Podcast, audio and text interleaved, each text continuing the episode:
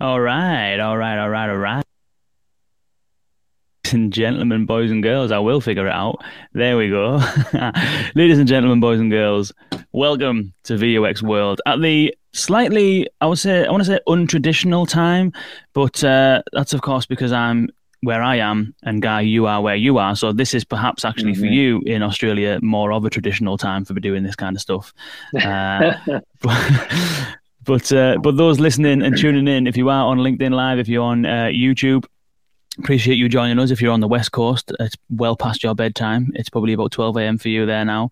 Uh, what time is it for you, Guy, at the moment? Five, six? We're just yeah, just on 10 past five in the afternoon. So we're we've clicked over to spring, beautiful. So I'm kind of staring down the barrel of a western sunset, which is really quite pretty. And apologies, I'm in the bedroom. Don't question what happens in this room, but I can see that outside is looking good. nice. That sounds good. That sounds good. Uh, so usually when I know that we've been chatting on and off for quite some time mm. now, and uh, appreciate you uh, appreciate you joining us on the show, which was originally lined up. Can you believe it? For I think it was like July 2019 when you were at Versa. Little, yeah, that's right. That's right. And it's yeah. um obviously the world has changed. The world has shifted. Everyone's world is very different. But yeah, we um, had originally sort of talked around trying to get something going then. But look, my life from a, I suppose, a career perspective has changed quite considerably as well. And the main thing for me was bouncing out of my previous world, which was Versa, which was wonderful. Um, and then moving into Talk Via, which is definitely got hallmarks into what what I've kind of previously built, learned, worked on in, in, in my time at Versa, but equally the big kind of difference is there's there's a different stream of opportunity or work that we're kind of undertaking over there, which is down the path of building out a SaaS product, which is quite interesting, something that I've not done before. So there's uncharted territory. So um, I don't profess to be an expert in that part of the world, but bringing some of the knowledge that I've kind of gained and built along the way as it relates to executing projects, but then kind of weaving that into what what we feel is appropriate on the customer side as it relates to SaaS. And obviously, this session we'll we'll talk about more of that detail. But yeah, a few more hairs and wrinkles because of the journey, and that's partly because I can't get to a hairdresser get my hair chopped. Uh, but I feel your pain. Oh my gosh, it's like it's it's business up front, but it's party at the back. I can tell you. Uh, and I, I've, I don't know if you actually see here because I've got, I've got the, uh, the, the lights a bit different. But yeah, I, I have since developed a couple of grey strands. Uh, I put that down to a, a, wild crazy dog and a wild crazy child. Uh, mm-hmm. I think that that'll probably put grey hairs in, in most people's beards for those of us that have beards, uh, or hair for those of us that have hair.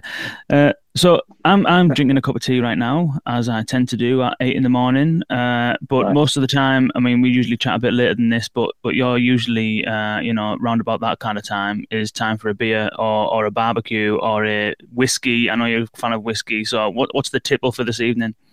Oh, you know me well, mate. I'm I'm I'm because I'm in the bedroom. I don't normally keep a, a, a liquor stock up here, but um, I might have to send a note. It's awful. I might have to send a note for someone to bring me up something. But no, I'm I'm running on empty now, which is good. But no, it's all good. Send send the PA. That sounds That's good. Right. So so we'll get into talk via. We'll get into. Uh, it'd be nice to talk about some of the stuff uh, that you were doing at Versa as well, because I know that Versa were one yeah. of the kind of really early agencies in in Australia uh, working in, in, in, voice and voice assistant specifically. Um, yeah. So, and then also it'd be nice to, to also get your thoughts on going from that service based model into what is now a product based model and what mm. your kind of learnings are there as well. But maybe first, let's just let's just kind of start from the beginning, and you know, do you want to tell us a little bit? Well, firstly, let's yeah. let's start with TalkVia. Let's start with your current role, head of innovation at yep. TalkVia. What does that yep. entail? What does TalkVia do? Give us the, yep. the lay of the land as, as far as that's concerned. Yeah, yeah, for sure. Look, TalkVia is an interesting business, and in in how I sort of came to land within the organization, I actually met the team in my time, I've known the Talk Via guys for probably the better part of four years or so. Um, and for me, it was an interesting one where what I originally saw was a, a, wonderful story where the founder, a person called Ray Guy, he's got a background in building really high end solutions as it relates to security and payment solutions. And he decided um, at one point in life, in, in his life rather, one of his colleagues, a, a, friend that he was kind of engaged with, um, who was uh, what's the right way to describe it? Had a, a vision, um, a, a, vision imperative, and one of the things that he decided that he wanted to do was to help his mate be able to navigate experiences online. So the concept of being able to reduce friction or being able to add value to navigate websites to kind of you know make it more of a frictionless experience comes from almost from the heart from Ray, which is lovely. And so Ray said about building, um, I suppose, a, a, a, suite of tools. It's probably the easiest way to describe it. Um, that helped his mate be able to navigate these experiences online. So when I first met Ray, they had come up with a solution around scraping websites to be able to be um, providing conversational value to these experiences. Um, and they built a proof of concept, which I experienced was I wouldn't I wouldn't call it the most um, high fidelity, but it was functional, fit for purpose. But they were basically able to scrape the Domino's website, and interestingly, that was one of my first experiences that I worked on in terms of building a voice uh, experience. Period and they were able to pull that um, UX and actually add a layer of voice to that. And I was like, oh, that's pretty cool. But it was just, as I said, the early days, and we're talking, as I said, sort of and a bit, maybe five years ago, actually. Um, that that level of fidelity wasn't quite there. But how I then got involved with TalkVia was when I had finished up with my time at Versa. I was um, chatting to Paige Harkness, who is one of the kind of development leads for TalkVia, and back then the business was known as Alkira, and it was that they had chosen was very different to these were, and they were building a SaaS solution. Obviously, found in terms of you know voice flow, Voicify, there are some interesting solutions available in market at the moment, but, but the one big thing that they came from was more the accessibility side of things, trying to unlock uh, the value to make it easier for people to build these experiences. And anyone who's kind of jumped under the hood and looked at an SDK, it's kind of not for the faint-hearted. You know, you kind of need to strap yourself in for the ride and read and understand and learn and talk to people. So, in many respects, it's it's a bit like the old days of what you know mobile apps were in terms of like building. That they were quite, and they still are to an extent.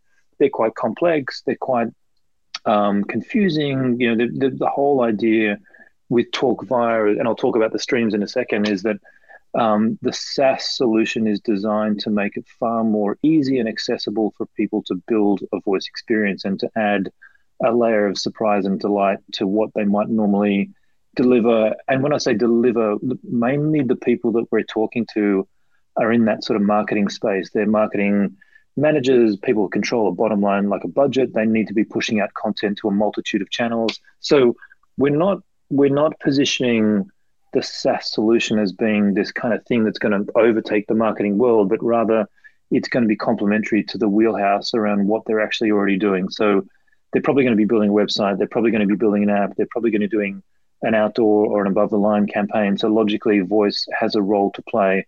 And again, we're not talking about it being a massive chunk of that wheel of comms, but rather it still has an interesting role to play. So talk via, as I said, there's kind of two streams. One is a bit like the old world, as to what I know from my days at Versa, which are engaging directly with clients, with customers, with brands, with marketing directors, etc., to be able to build those bespoke solutions. But then equally, it's also on the SaaS side, enabling marketers, people who want to actually develop these things themselves and be able to manage those things within their organization. So they're very different entities, but they they they're very much hand in glove. We we get the SaaS opportunities off the back of the consultative pieces, and there's excuse me, there's a lot of running on the ground to try and get these things. And I'll talk to you know the fact that we've done some research here as well.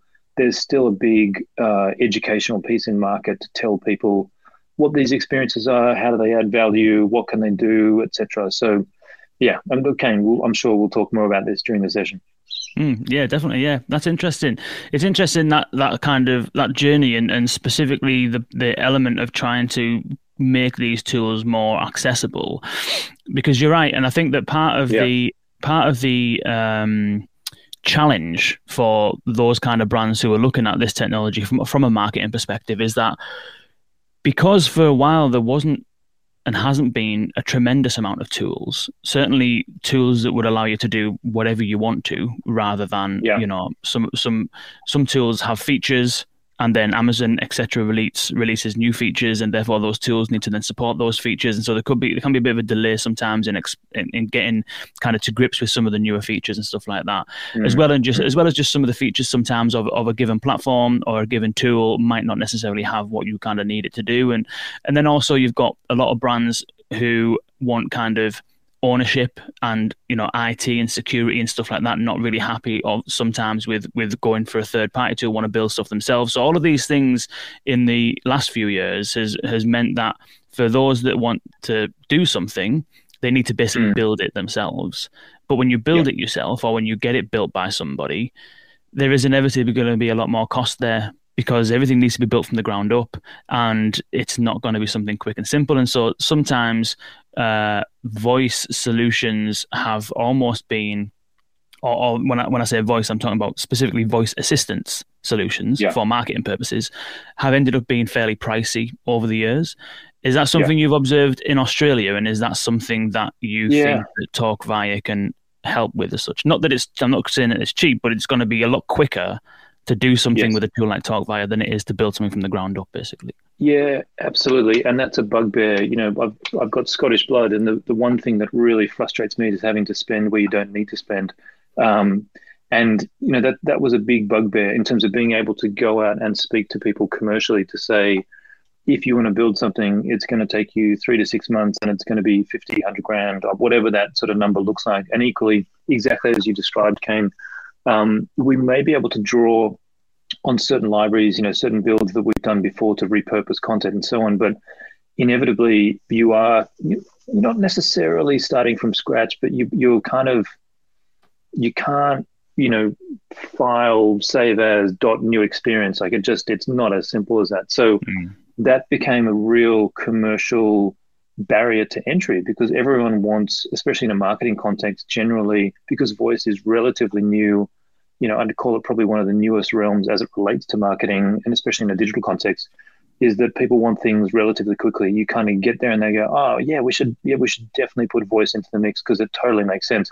And they recognize from a value perspective that it's not they're not necessarily going to retire off the back of the additional revenue they might generate from voice, but there's still cachet associated with doing something that's relatively new in market. So it became a frustration in my time at Versa. You know, we were going out, pounding the pavement, talking to brands, building wonderful experiences. But you're right. I mean, they were relatively expensive in the scheme of things. And we, we were able to repurpose some materials, some, you know, libraries and so on. But when it came to TalkVia, it's like, you want to spin up a project, great. You want to spin up a project that might be on Alexa on Google, might want to do something on Siri, flip it to WhatsApp, maybe build a bot experience. The whole concept was very different. The radical idea was to centralize the conversational experience and not as simple as press a button, but the idea was to be able to push out that experience in a multitude of conversational realms. So, you know, we're at this kind of, I would call it like a bit of a precipice now where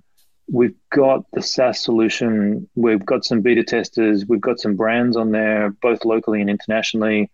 Uh, we've got some projects that are being spun up really quick. We're talking days to get something done and delivered in market. Whereas, you know, the quickest stuff I ever worked on might have been 30 days with, you know, lots of hours, lots of gray hairs, lots of midnight oil, extra beers, lots of cups of tea in the morning just to kind of get through. Whereas by contrast with TalkVia, what we're seeing now is that we can have a wonderful meeting in the morning and deliver a surprise and delight, you know, that afternoon. Or equally, what's possibly more important is that the client or the customer is empowered to be able to do that themselves. They don't necessarily need a consultative organization, whether that be TalkVia or any other kind of conversational business.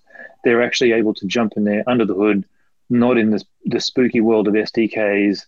They can actually do something that's relatively easy um, if they want to get something off the ground. So the big thing that we found at TalkVia um, was that the concept of building a proof of concept um, when you need to deliver, you know, upstream, it, it's a wonderful moment because voice is still ethereal. Like it's not like a white T-shirt. If I tell you what a white T-shirt, or you, have got a vision in your mind. If I tell you what a conversational experience for Ford Motor Cars is going to look like, you'd be like, I'm not quite sure how to envisage that. So mm. proof of concepts become invaluable tools to be able to deliver that initial surprise and delight. Find the marketing director's pen, get them to sign off something that actually delivers, you know, that kind of impactful moment for for customers, which is which is cool. It's a it's a it's a different world to what I've been used to over the last few years. Mm, interesting. That is interesting because there's there's a number of different elements of education required, isn't there, for everything to kind of come together to a brand wanting and committing to doing something. First of all, they need to yeah. be educated on the the growth and the opportunity that exists on those channels.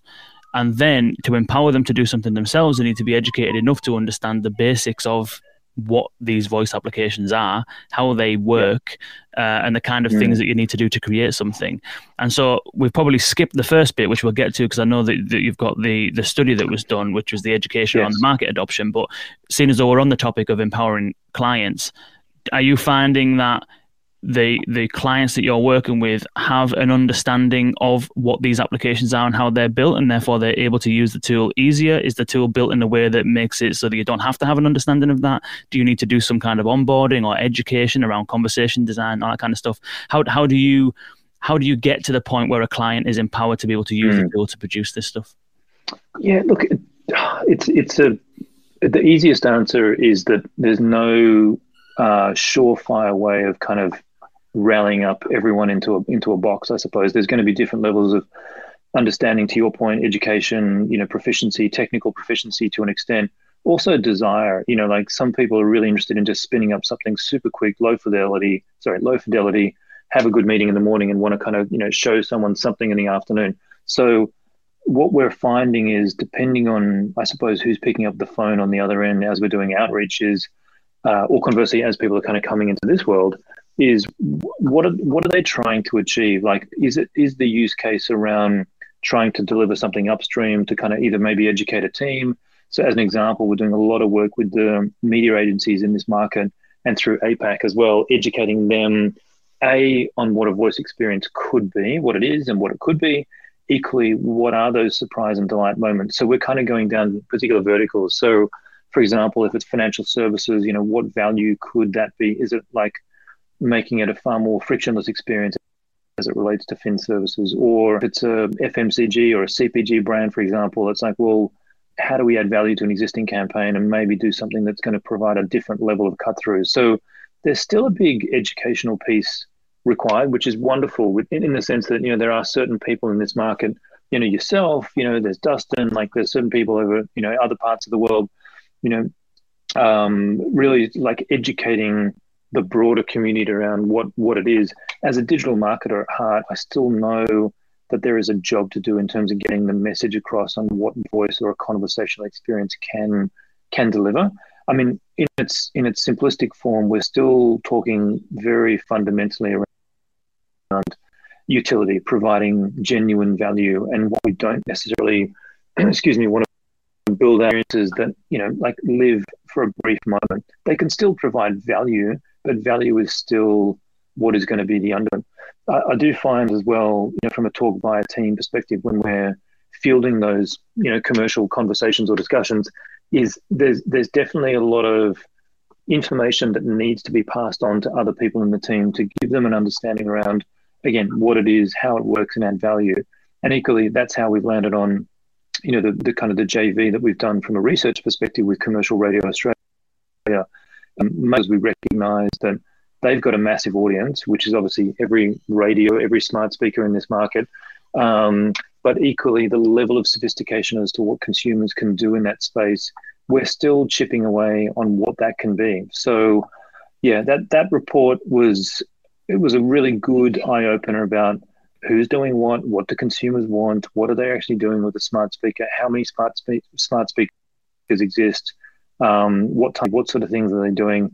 And look, you know, it, it was also I, I, learned very early as well in my time at Versa. We ran a similar kind of research piece to understand what the market was doing and how people were engaging with these devices. And I think the big thing to now understand is that smart speakers are kind of nested, or I might even go broader than that. Like we're not talking necessarily about smart speakers per se, but more the concept of delivering, you know, like a voice assistant experience. And the one thing that I've personally I think is going to add massive amounts of value, and I think this will translate over the you know around the world. If you look at the world of automotive, where a conversational experience has been baked into most of the major uh, vehicle manufacturers, we, we're going to be conditioned very soon to be able to talk quite freely, and we'll expect that we'll be able to talk quite freely to more inanimate objects, which sounds a bit abstract in theory, but I, I, I really feel that within the next sort of 12 months or so, as we start to see not just your Mercedes Benz of the world, um, you know, not just your BMWs or your high end kind of luxury arms, but as it gets baked into more pedestrian type vehicles, your Fords and Toyotas, etc., which is starting to happen. Um, we're going to be demanding that, that that just that concept exists, and you know, I think you know, Kane, you and I have spoken about this. Is that um, uh, you know, my I've got two kids who are 11 and 8, and they both they are absolutely conditioned to having voice in the house. And when we transitioned from moving to Melbourne to Sydney, a lot of our stuff was kind of boxed up, and we had you know voice voice here, but we were so used to having voice in the lounge room, in the kitchen, in the bathroom, in the girls' bedroom, etc.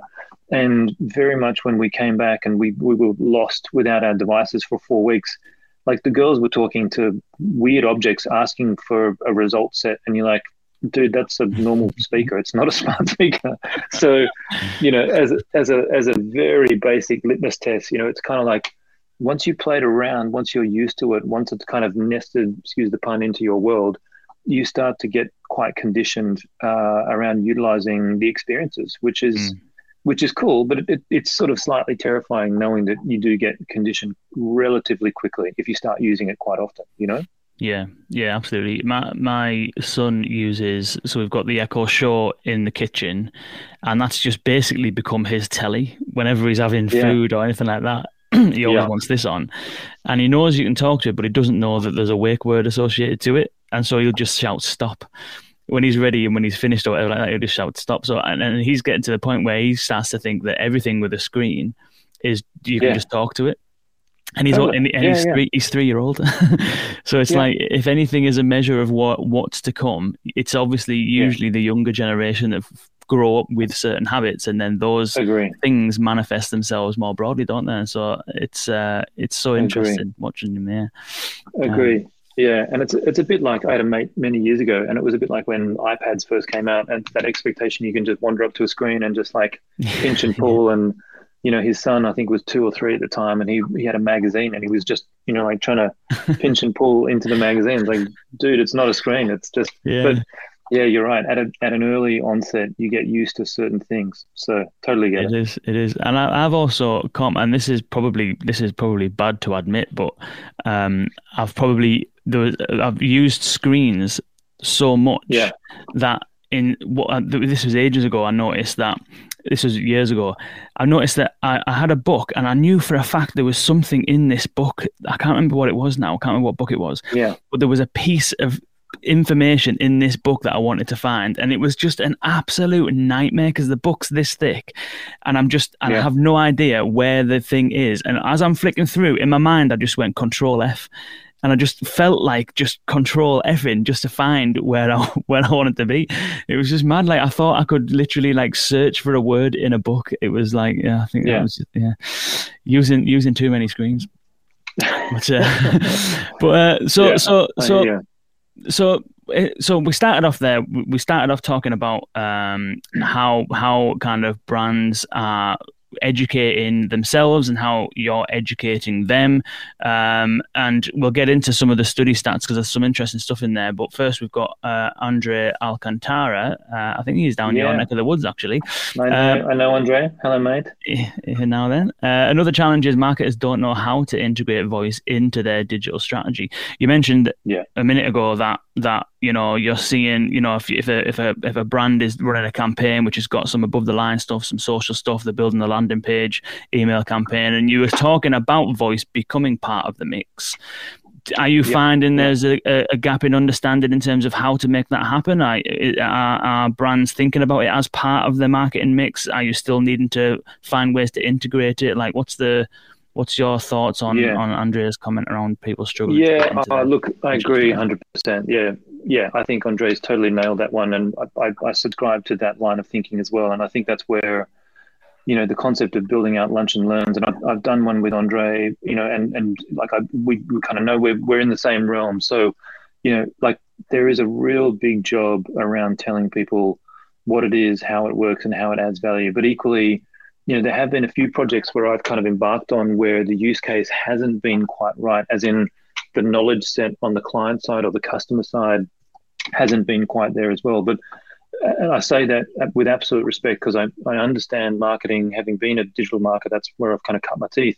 Um, but equally, when you land on, and I'm sure Andre and um, Dave's on this as well, like uh, we've all been in that position where a client or a customer is fixated on building something and they just know that they want to do something and you can't change their mind. And you know, as a marketer, that just ethically it's not going to work. Yeah, I could take the money, wonderful, and I could you know whack it into the revenue pipeline. That's wonderful, but it's not going to actually do the job from a marketing perspective. So I definitely agree with Andre in terms of like how to actually what is that role of voice or the conversational role, if you will, um, for the experience, and and it's also what we try to tell people is that you don't you don't necessarily have to deliver like the, the kind of Olympic moment to begin with. It can be something that you toe, dip your toe in, you try something. If it works, that's wonderful, and maybe you build upon. It's the concept of like an evolutionary proof of concept, kind of test and learn. You see what works, and especially now, you know what I'm what I'm finding commercially in market is there's massive amounts of opportunity to build um, experience, conversational experiences in the world of pharmaceutical, in the world of medical, especially now, and particularly here in Australia, where at the moment we're kind of at this, you know, pretty pretty awful end of COVID, where we're sort of hemmed in in different states. I don't I don't know the percentage of people who are locked in at the moment, but it was more than fifty percent a while ago. And here in Australia, I know it's very different over the, the other part of the world, but we're definitely seeing in that world of pharmaceutical, can we connect consumers with healthcare professionals? Can we connect them with GPs? Of course, there's massive amounts of red tape, red tape as it relates to HIPAA compliance, governance, um, you know, legis- legislatory um, legislation, you know, imped- impediments. Um, and I know they talk as well, just in terms of the tech, you know, the telephony solutions that exist in market, what you can and can't do. Um, but yeah, again, back to Andre's comment, like the of, of, of the conversational experience, there still is a big bashing around the hand of people. And again, say that with respect, you know, doing those lunch and learns, providing the things of, you know, you know, white papers, the research, the consumer data, like all that sort of stuff still has a role to play. And the thing as well that I think is really killer with with voice is that inherently because you're devoid of visual stimulus, apart from say this, right, where we're sort of interacting, we've got a screen and so on, unless it's multimodal. If you're looking like a pure voice experiences, voice, a voice rather, it's like when you pick up your phone and I see stuff and I know that I've got apps and I've got you know notifications and so on. I can visualize that. Whereas in the world of voice, consumers are still being conditioned to having to um, remember, you know, some of those experiences that they might have enabled. If it's on Alexa, like what skills have I got? If it's on a system, what brands have I interacted with? You know, or conversely, and that's why we go back to utility. We want to try and create something that memorable moment I'm actually using a branded experience that's d- delivering value and something that I want to go back to today, tomorrow, this afternoon, share with friends. You know that talkability that that speaks miles as well. You know, there's a, there's a lot in that, but yeah, I think Andre's comment is is bang on. There's still a big let's jump on a soapbox. Let's tell people what this thing is because not every marketer is is adept in that space. You know. Mm, mm. And and this the the report that you've put together uh, will go somewhere in educating people, I would imagine. And for those that haven't seen it, we'll definitely put the link in the in the show notes and on the website after this. Um, but essentially, correct me if I'm wrong, but it is the Australian equivalent of what people might be familiar with, which is the uh, the report that NPR tend to do every year, which is the Smart Audio Report, which gives you insights into things like smart speaker adoption, use cases, you know, consumption of audible media, that kind of stuff. Uh, was was that the aim? Is because it's Ed- Edison Research. Is that the same company that does the the the one for NPR?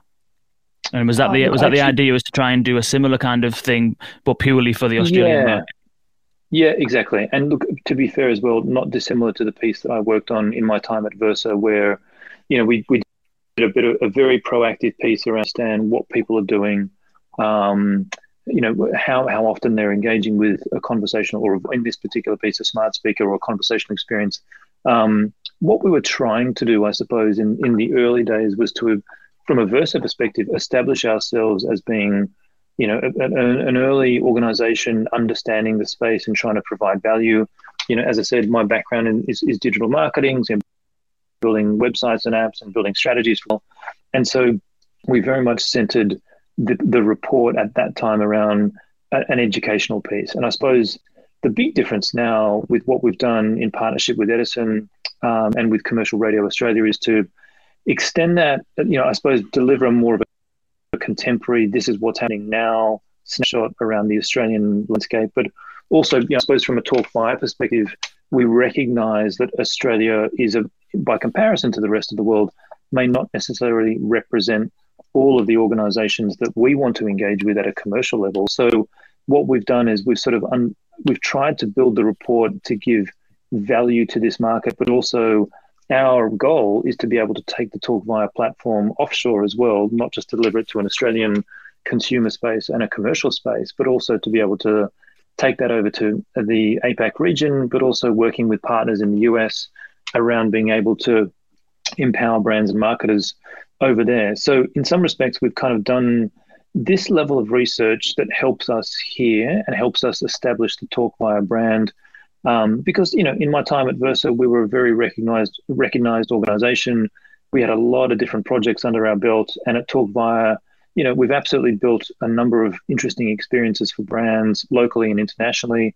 I wouldn't call it the same physical amount of experiences, but that's because we're kind of hemmed between devel- uh, developing the SaaS solution, but also on on the um, the consultative side of the business. You know, one's kind of feeds the other, and the ultimate goal for us as an organization, and looking at the research as well, is that we want to talk via. We want to be in a position where we can deliver, you know, high fidelity consultative experience that are conversational and conversational across Alexa, across Google. You know, building stuff out in you know in a, in a bot type experiences um, even you know uh, Dave uh, Flanagan and I um, at one of the Google pieces last year, I think it was just before we went into into our original uh, lockdown. You know, we were at a Google CCAI discussion, and so from a TalkVia perspective, we're still having those consultative discussions around will Via provide value around trying to help customers through a contact center experience, and you know, Dave's got reams of experience in that space um, you know, working directly with the telephony partners of the world, Genesys, which which is where he is now. Um, we're we're into that space as well. Probably not to the same degree as to what Dave is, but what we're finding is that the research piece, like what we've done with CRA and Edison, helps us open a door to unlock discussions with, you know, like the marketing teams or the digital teams. Again, as Andre suggested as well, and be able to use that as a bit of a wedge to have an open discussion to say, well is there something that you're missing? Like, yes, you've got a wheel of digital communicators that you're pushing out, whether it be a website or app or above the line or whatever, but does the role of voice have a role to play? Well, here's the research that actually validates or gives credence as to why you should actually consider the space. And here's what the consumers, uh, you know, kind of doing on the space. Like they're asking for, you know, stuff whilst they're doing chores. You know, they're kind of doing workouts or watching TV, and they're using a conversational experience to provide or add additional value to what they're doing. Like we know that they're like, you know, the vast majority of the time they're using these devices um, or having a discussion with, you know, assistant on your phone, for example, like a, a lot. Like, you know, 88% of smart speakers using, using the device, their owners rather, a week. You know, there's, as I said, this report, there's a whole bunch of stuff that's in here that kind of gives credence as to again what it is, what consumers are doing, what they want, what they agree to, etc. So the whole idea with this report was just to make sure that when we're having those commercial discussions, we're actually you know leveraging from research that's current that exists that validates the ideas and the line of thinking. It's not just a, a pie in the sky concept that we want to kind of build out. We've actually got some real data points to kind of um, ladder up to you know mm, mm, interesting and there's there's a lot of stuff in there's a lot of stuff in here that um, people in maybe the eu possibly in the us would it would ring true to them from the the adoption and the trends that have been happening in that part of the world. For example, top weekly smart speaker requests, play music, that's consistently up there. Get weather consistently yeah. up there. Answering a yeah. general question, you know. So there's some. The, the good thing is, is that there is definitely a, a tremendous amount of parity in terms of the habits that people are forming around these devices. But there's also some unique things in here that is potentially specific to either Australia or APAC. One which I found stood out is the percentage of smart speaker owners by uh, provider. So 24% of Australians own a Google smart speaker, whereas Alexa is 3%. So that's something that is mm.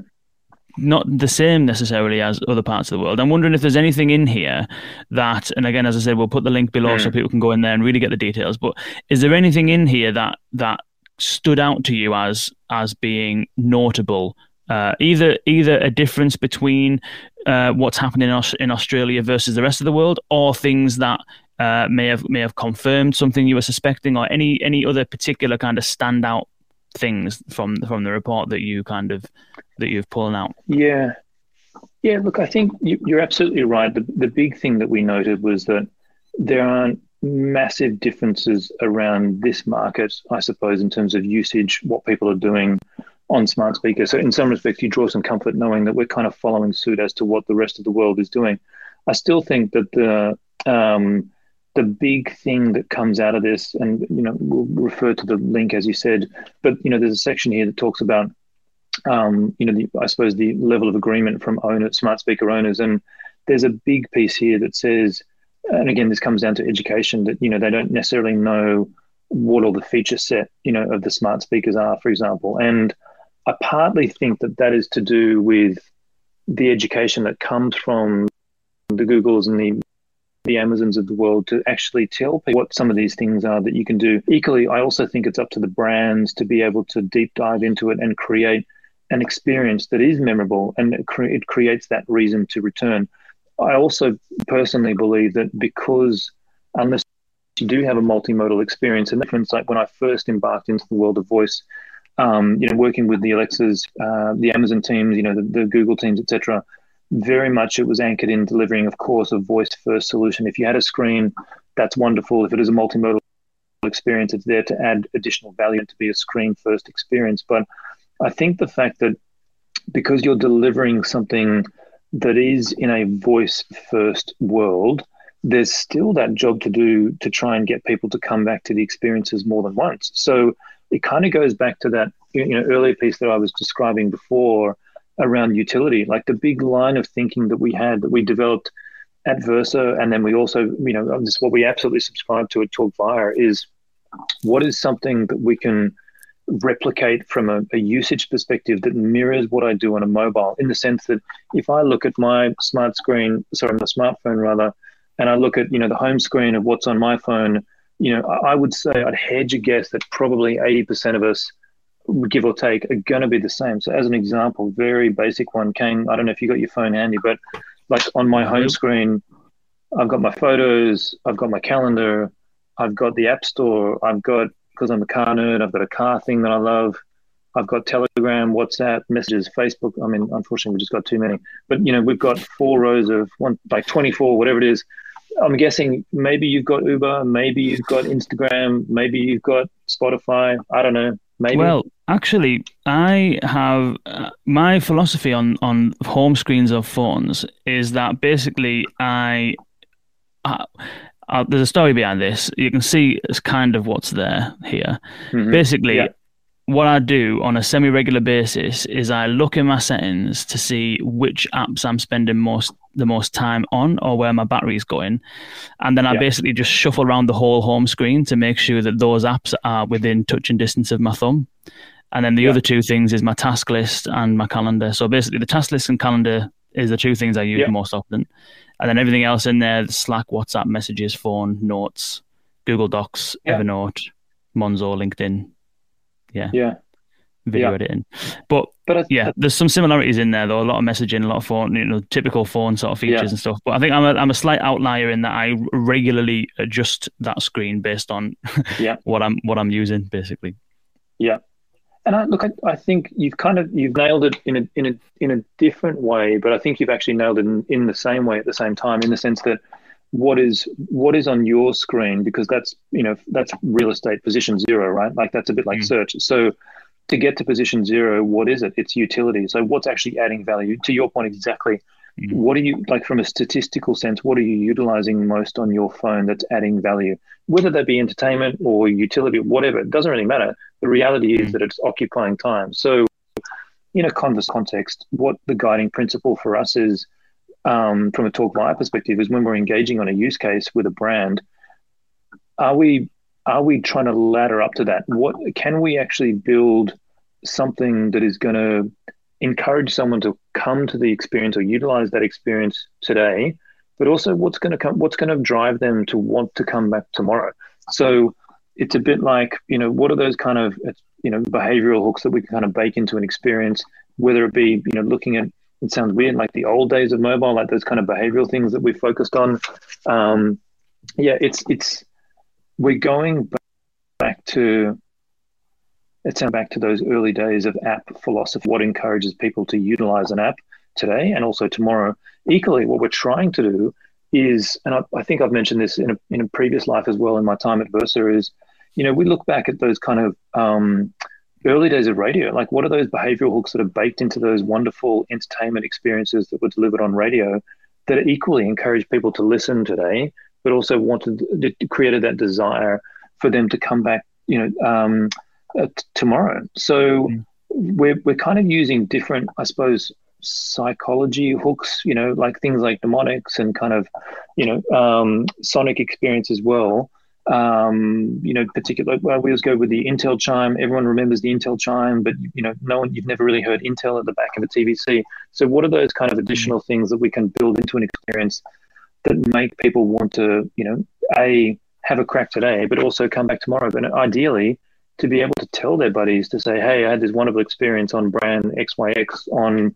You know, on Alexa, you guys should have a play around because there's also a big problem in market is this we've got a marketplace, and the marketplace is quite limited. You know, um, mm. and equally, most of these projects, and I'm sure you know everyone here that's on the chat can attest to discussions commercially.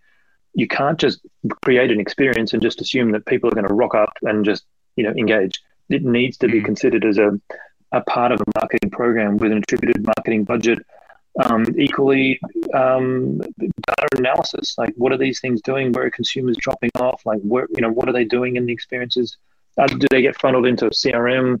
How how sophisticated are the clients? Can can we actually bake in something through an API? So so many variables that create a, a success metric or series of metrics. And look, a lot of are quite qualitative as well. And I definitely say the early experiences that I've worked on, we kind of we built stuff that was kind of cool it's a bit like the early days of apps on mobile. Everyone's done the calling the iBeer where you can like drink a virtual beer, you know, water.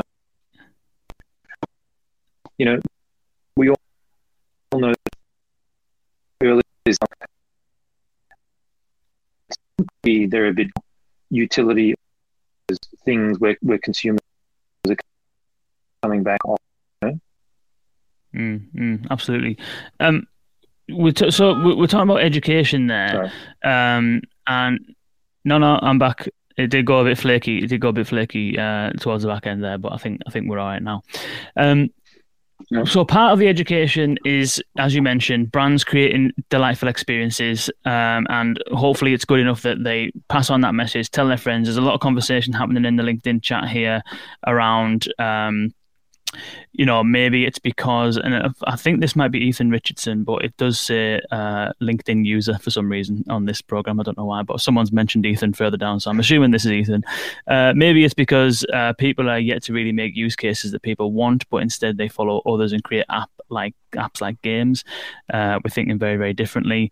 Um, so there's a lot of chatter here around around you know the current provision of experiences from brands, perhaps not necessarily being broadly speaking, um, memorable as such. But the brand education is only part of the equation. Brands creating exceptional exceptional experiences, one part of it. But then again, in this in this report, you've got things saying that you know interestingly, it's it's saying things like 33% of uh, of users have interacted with a brand or product or service. 31% have added something to their shopping cart. Yet, yep. 60% haven't thought to try shopping on the devices. And so, there's a mixture, as is, as is always the case, and we've mentioned this many times before on the on the show that there's a mixture between Amazon and Google responsibility and brand responsibility. Um, so what is Amazon and Google doing in terms of their go to market in Australia? Because uh, as, as, I said, most of the smart speakers in Australia uh, are Google smart speakers. I don't know whether that's because Amazon didn't exist uh, for a while, but in general, what's mm. the hmm. kind of approach from Amazon and Google being to the launch and the evangelizing of of these assistants in Australia? Yeah, look, it's it's it's a it's a it's a good question. Um, you know, I definitely put it down to timing to an extent. You know, Google came to this market thick and fast, and you could pick up a Google device at your you know Woolworths, like your equivalent of a Safeway in the UK. You know, and they were super cheap. They did a wonderful job of partnering with Australia Post, with Officeworks, all these large retail brands where consumers go to. You know, and you'd kind of walk down an aisle, and front and center at a gondola end you'd see a stack of Google devices. Oh, well, cool. They're like 39 bucks or 40 bucks or whatever they were.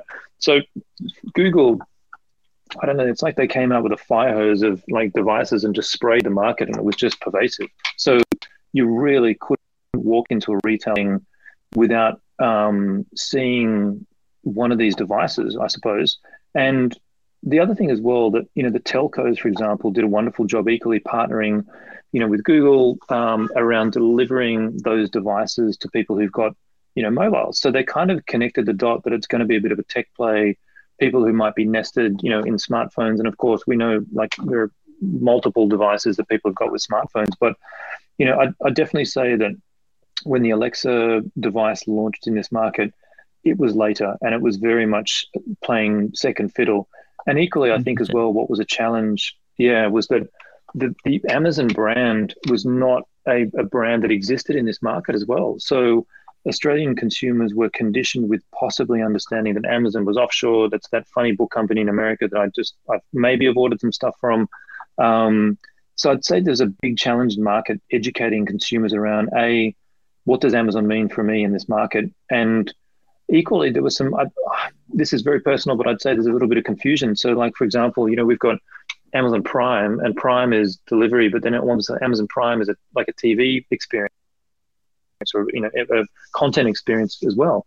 So some mixed messages in market, and I think to be fair as well, Amazon after a period of time they really started to get that right. They started to tell the message around what it is, how it works, and how it adds value. And sorry, I kind of keep going back to that philosophy, but mm. the, the Amazon team, the Alexa team in, in this market are very active in terms of going out directly to brands. You know, I know the, the Amazon guys really well. Like, you know, Belston is a mate from mine from 25 years ago. So we've kind of shared war stories, but equally with Google, it, it's different, right? So like when you try and have those, you know, commercial experiences with Google, it's harder to kind of, you know, get to find them in this market. I found that because at my time at Versa, um, you know, it was nested here in Australia, excuse the pun, but equally I was, you know, exposed – to the Singaporean market, you know, building a, a, a, division of the business over there. And they were a lot more active in that space. Equally in the US, it was easier to find people to find answers in the US. Um, and I'd say, yeah, some of the things around, you know, tools or white papers, they were harder to get your hands on. We're talking like 2016, 2017, which doesn't sound that long, but in the world of voice, it's it's decades, right? It's a long mm-hmm. time ago. So in in the time that I was at Versa, like we were building commercial experiences, working directly with the S at Alexa, and you know we were doing projects where the guys sure they didn't have people on the ground, like they were they were running at a thousand miles an hour to get something going. Mm-hmm. Um, whereas it was different in the US. You know, it was established. Alexa was known, Amazon was known. They've had that for a thousand years.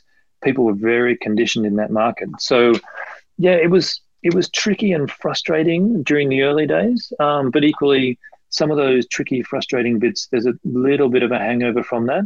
Um, but I'd say you know we're working super close with both teams here in this market, um, and I'm still connected to a whole bunch of people in Singapore and the US just to, I suppose, connect all those dots. Like not all the answers live in one part of the world. It's it's very much an open community, which is a bit like you and I. You know, you we've been chatting for a, for a while now, mm-hmm. and drawing some similarities around like what consumers are doing, what brands are doing, what people want, what they don't want, what works, what doesn't work.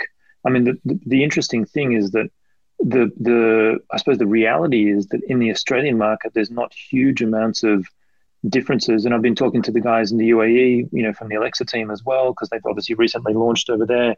Um, and that that that feels like a bit like what was happening in Sydney. We've got Groundhog Day with you know with COVID lock-ins, but it's a bit like Groundhog Day over in the UAE. They've got a big job to do of education and awareness and getting brands on board and getting it to consumers. It's kind of like a you need brands mm-hmm. to be present on on the space. Equally, you need consumers, and you kind of need you need both to be symbiotic and to make it work. You know. Mm-hmm. Mm, yeah, and you also you also need the community and the companies who are banging the drum, building tools, uh, and evangelizing and all that kind of stuff. And uh, you know, I, have seen the TalkVia platform. I've had a play around with it. I do think it's decent. It's a it's a different approach. I know there's levels as well, isn't there? There's the there's the entry level tooling excuse me, yeah. and then there's the the more sophisticated tooling. Um, so if there's people out there who are interested in learning more about it, maybe testing it out, trying to trying it, what's the what's the best way for them to either get in touch with you or, or to learn more about TalkVia? Yeah, look, I would love to have direct conversations. Ping me, you know, I mean, my email is simple. It's just guy at talkvia.linkedin. Happily give you my mobile. Don't spam it, but just please reach out directly because it, it is it's a numbers game. And I, I see some of the comments on here from people as well. Like these are people that i know you know EJ, you know dave etc like these are all people that the space and know the challenges. And we're all friends in the sandpit right? So i would love for people who've got the experience and kind of the um, those discussions in to be able to jump under the hood tell us what what works what doesn't work. Happy to receive the feedback. You know, like we see this thing as an evolution. We want to push the boat out. We're seeing it as, as I said, commercially released. We've also got beta testers on there. We're generating revenue.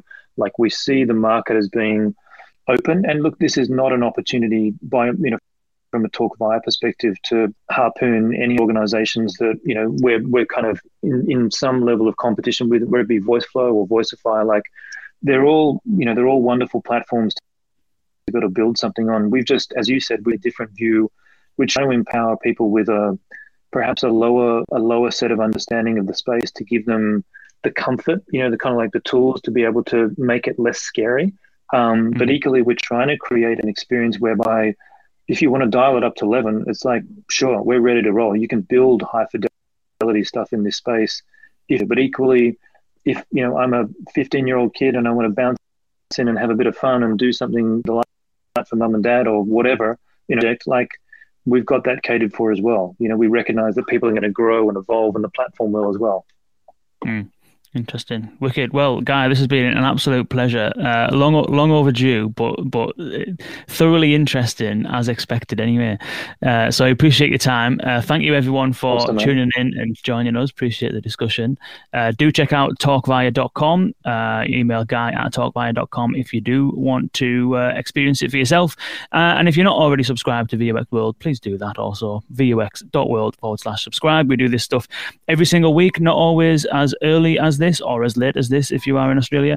Uh, but it is every week nonetheless, and we have guests like Guy coming and sharing their expertise uh, to help you implement conversational AI in the right way. So please do that. Uh, thank you everyone for joining us, and Guy, it's been an absolute pleasure. Thank you so much for joining us, mate. Lovely. Thank you, mate. Thank. Awesome to chat. Take care. Cheers.